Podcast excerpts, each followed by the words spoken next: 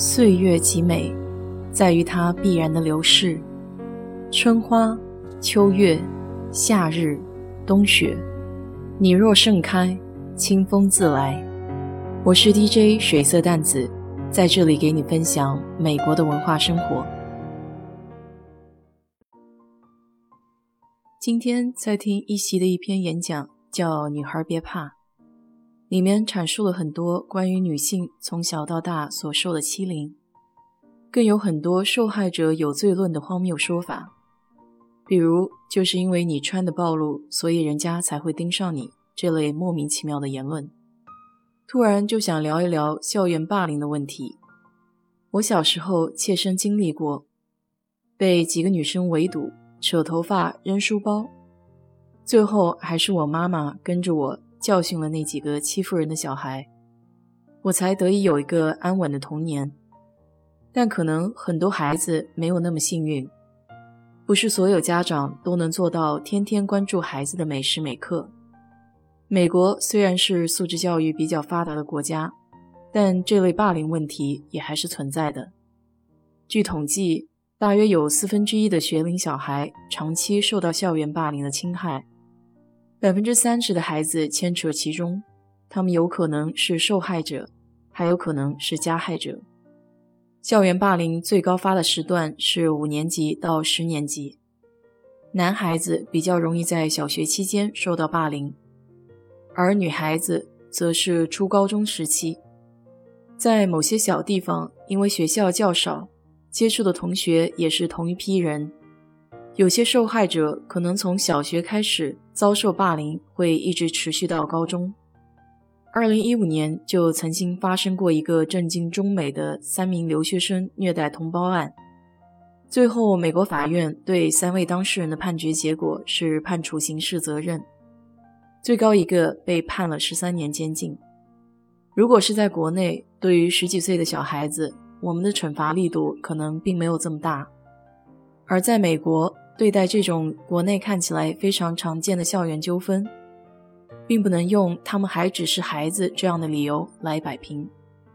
案件最令人震惊的地方还在于，其中一个人并未动手打人，仅仅只是帮忙拿了一把剪刀，并且开车。但美国的法律规定，霸凌事件中围观的也要被连坐。紧接着，二零一五年三月份。美国蒙大拿州通过了反霸凌法，到此为止，美国的五十个州全部都有了反霸凌立法。从一九九九年的第一部反霸凌法在佐治亚州诞生，到反霸凌立法遍布全美，历时十六年。美国以前也曾面临校园暴力愈演愈烈却无法可依的困境，原因在于美国社会是多元化的。一些孩子会对残障、不同肤色、不同宗教的同学进行嘲笑，甚至暴力相向。由于美国宪法修正案中赋予民众持枪的权利，甚至还出现了学生持枪进校园的现象。直到上世纪八十年代后，霸凌在美国校园日趋严重，在上世纪九十年代达到了高峰。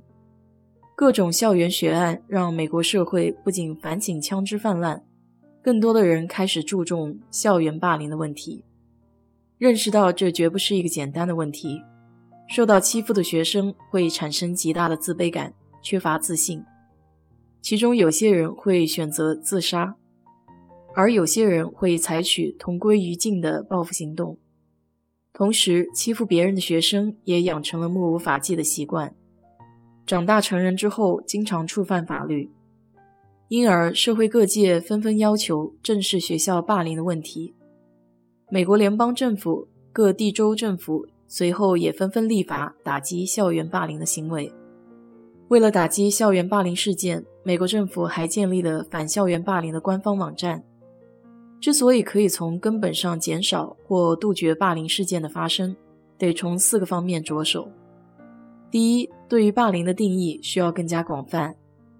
除了动手打人、吐口水、故意推搡、拍裸照等等行为之外，联邦和地方政府一系列立法还把言语辱骂、口头威胁和在公众场合故意嘲笑他人残障、种族、性别、性取向、宗教信仰等行为认定为霸凌行为。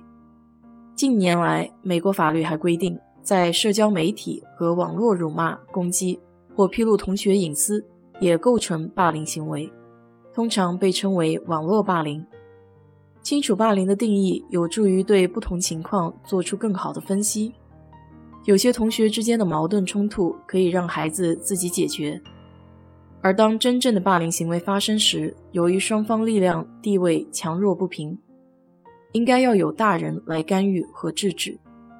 第二，美国学校对于校园霸凌行为采取零容忍政策，一旦学校发现霸凌事件，必须立刻行动，对于严重的行为可以直接开除。加州曾经发生一位学生被霸凌事件，家长发现学校没有报警。他们报警之后，向警方指出这一点，于是该校的校长就因此被开除。第三，需要加强对霸凌行为的刑事惩罚。对于未满十八周岁的校园暴力涉案者，法院通常以辅导、警告等方式处置。但是如果后果严重且施暴者有前科，即便是未成年人涉案，也可以当作成人刑事案件处理。按照成人的标准定罪量刑，同时还得严惩霸凌同伙，共犯连带的原则同样适用于霸凌案件，即使只是帮凶，也与直接欺凌他人者同罪，这对遏制暴力犯罪起到了一定的作用。第四，需要加强父母管教子女的责任。如果学生欺负同学，学校会马上要求家长开家长会。如果未成年学生因霸凌行为而被送到青少年法院，父母也要一起进入司法程序。如果法官认定孩子霸凌行为与父母的不法行为，比如吸毒、酗酒有关，法官是可以把孩子的监护权转移到寄养家庭。